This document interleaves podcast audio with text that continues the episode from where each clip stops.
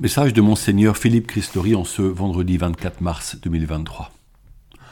Mon âme est triste à en mourir, restez ici et veillez avec moi, dit Jésus. La vie publique est pleine de remous. N'est-ce pas un appel à redoubler de prières en vue de la paix sociale et du dialogue politique? Si cela s'avère important pour la France, n'est-ce pas aussi nécessaire pour nos foyers, la communion des foyers les liens avec nos proches. Prier et parler sont nos armes pour un monde, apaisé. Au cœur du carême, ce quatrième dimanche laisse surgir la joie, celle de la conversion et du partage, celle qui sourd de notre intimité avec Jésus lors de notre oraison personnelle. Le rose des vêtements liturgiques du dimanche de l'étaré exprime cette joie. Peut-être trouvez-vous que j'insiste trop souvent sur la prière. Cela est vrai car la prière est tellement indispensable. Elle nous relie à Dieu, elle nourrit notre âme, elle donne à la vie quotidienne sa flamme et son élan. Ne pas prier, c'est perdre rapidement ce lien à Dieu, c'est attiédir notre foi, c'est risquer de ne plus entendre les appels au secours, c'est isoler l'âme de la vie courante. Il est préférable de manger en carême et prier que de jeûner sans prier. La prière est la respiration de l'âme. Sans elle, il y a danger de mort spirituelle. À Ouville-la-Branche, un petit village de la Beauce, à la fin du XIXe siècle, un renouveau spirituel est advenu. Vers 1840, un jeune curé, le père Jacques Mercier, âgé de 23 ans, suscite ce changement, et son successeur, le père Stanislas Rousseau, approfondit cet élan. Puis c'est le père Louis Ouze, un breton de Brest, qui exerce son ministère en ce lieu durant 42 années, et qui entraîne ce renouveau merveilleux. Il développe de belles liturgies et des groupes de jeunes, des associations et des processions. La conversion d'une fille du pays, Célestine Parago, en entraîne bien d'autres. Sa foi et sa vie spirituelle édifient de nombreux habitants et membres de sa propre famille. Un fruit direct de ce renouveau de la paroisse est la reprise des vocations consacrées. Au début du XXe siècle, dix garçons du village deviennent prêtres et neuf filles religieuses.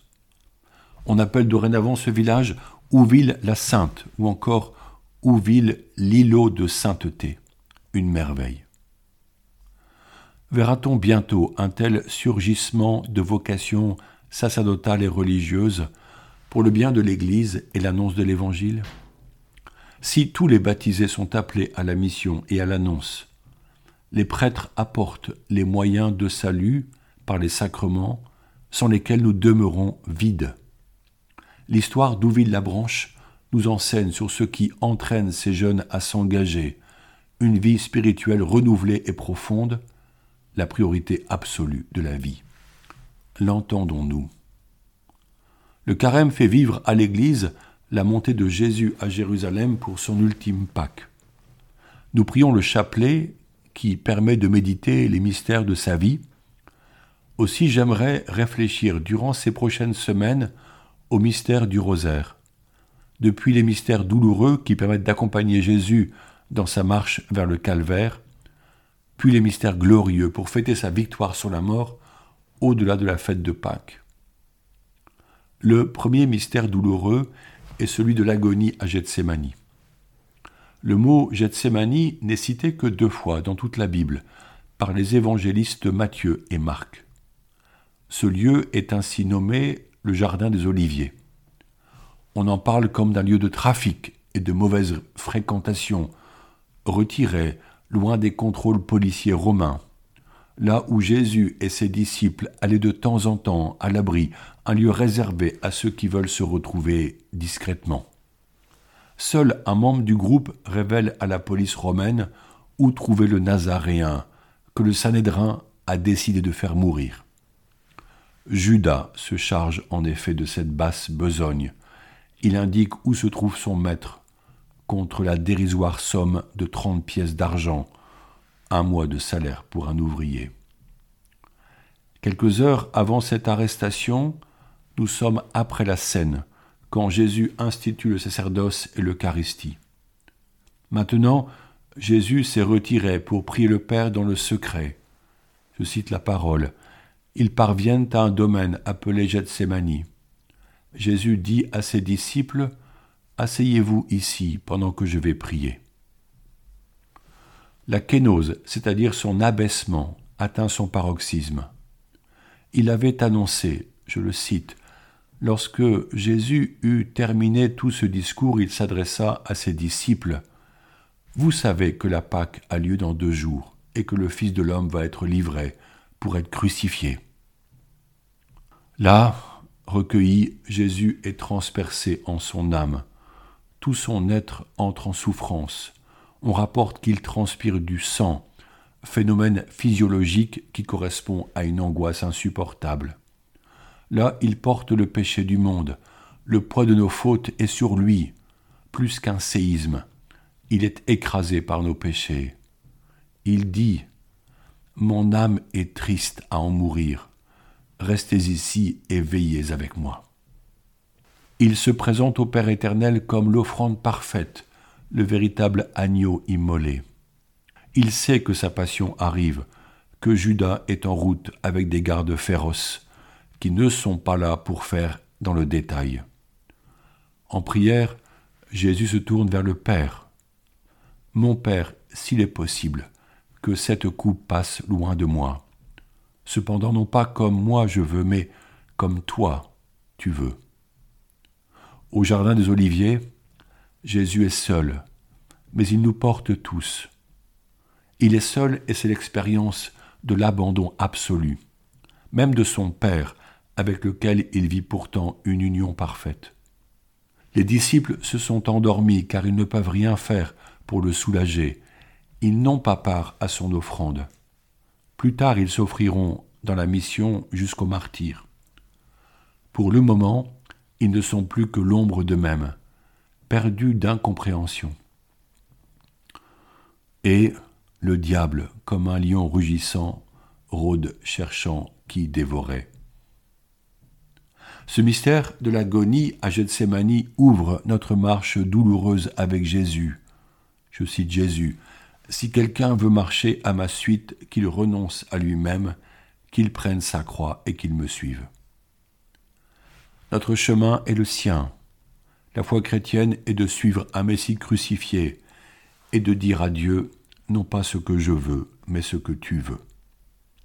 Le second mystère douloureux est la flagellation on châtiait sous les coups du fouet, ensemble de lanières en cuir armées de plomb, si violemment frappées par l'ardeur du bourreau qu'elles arrachaient les chairs. Cette infâme torture faisait défaillir sous la douleur et parfois même mourir.